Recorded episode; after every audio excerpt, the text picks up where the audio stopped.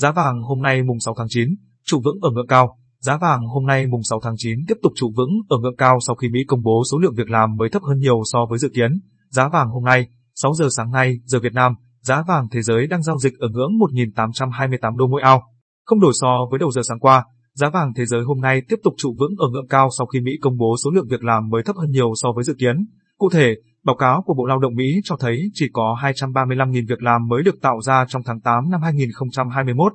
thấp hơn rất nhiều so với với dự báo là 720.000 việc làm. Số liệu việc làm mới không khỏi khiến nhiều người hoài nghi về tốc độ phục hồi của thị trường việc làm Mỹ, rộng hơn là nền kinh tế lớn nhất thế giới trong đại dịch COVID-19 và đặc biệt khi biến chủng Delta vẫn đang lây lan mạnh.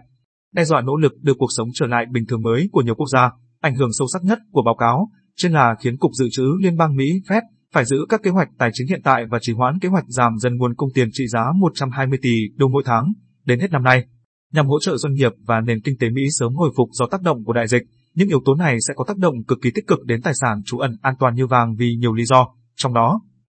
56,5 triệu đồng mỗi lượng mua vào và 57,5 triệu đồng mỗi lượng bán ra. Công ty vàng bạc đá quý Sài Gòn niêm yết giá vàng hôm nay ở mức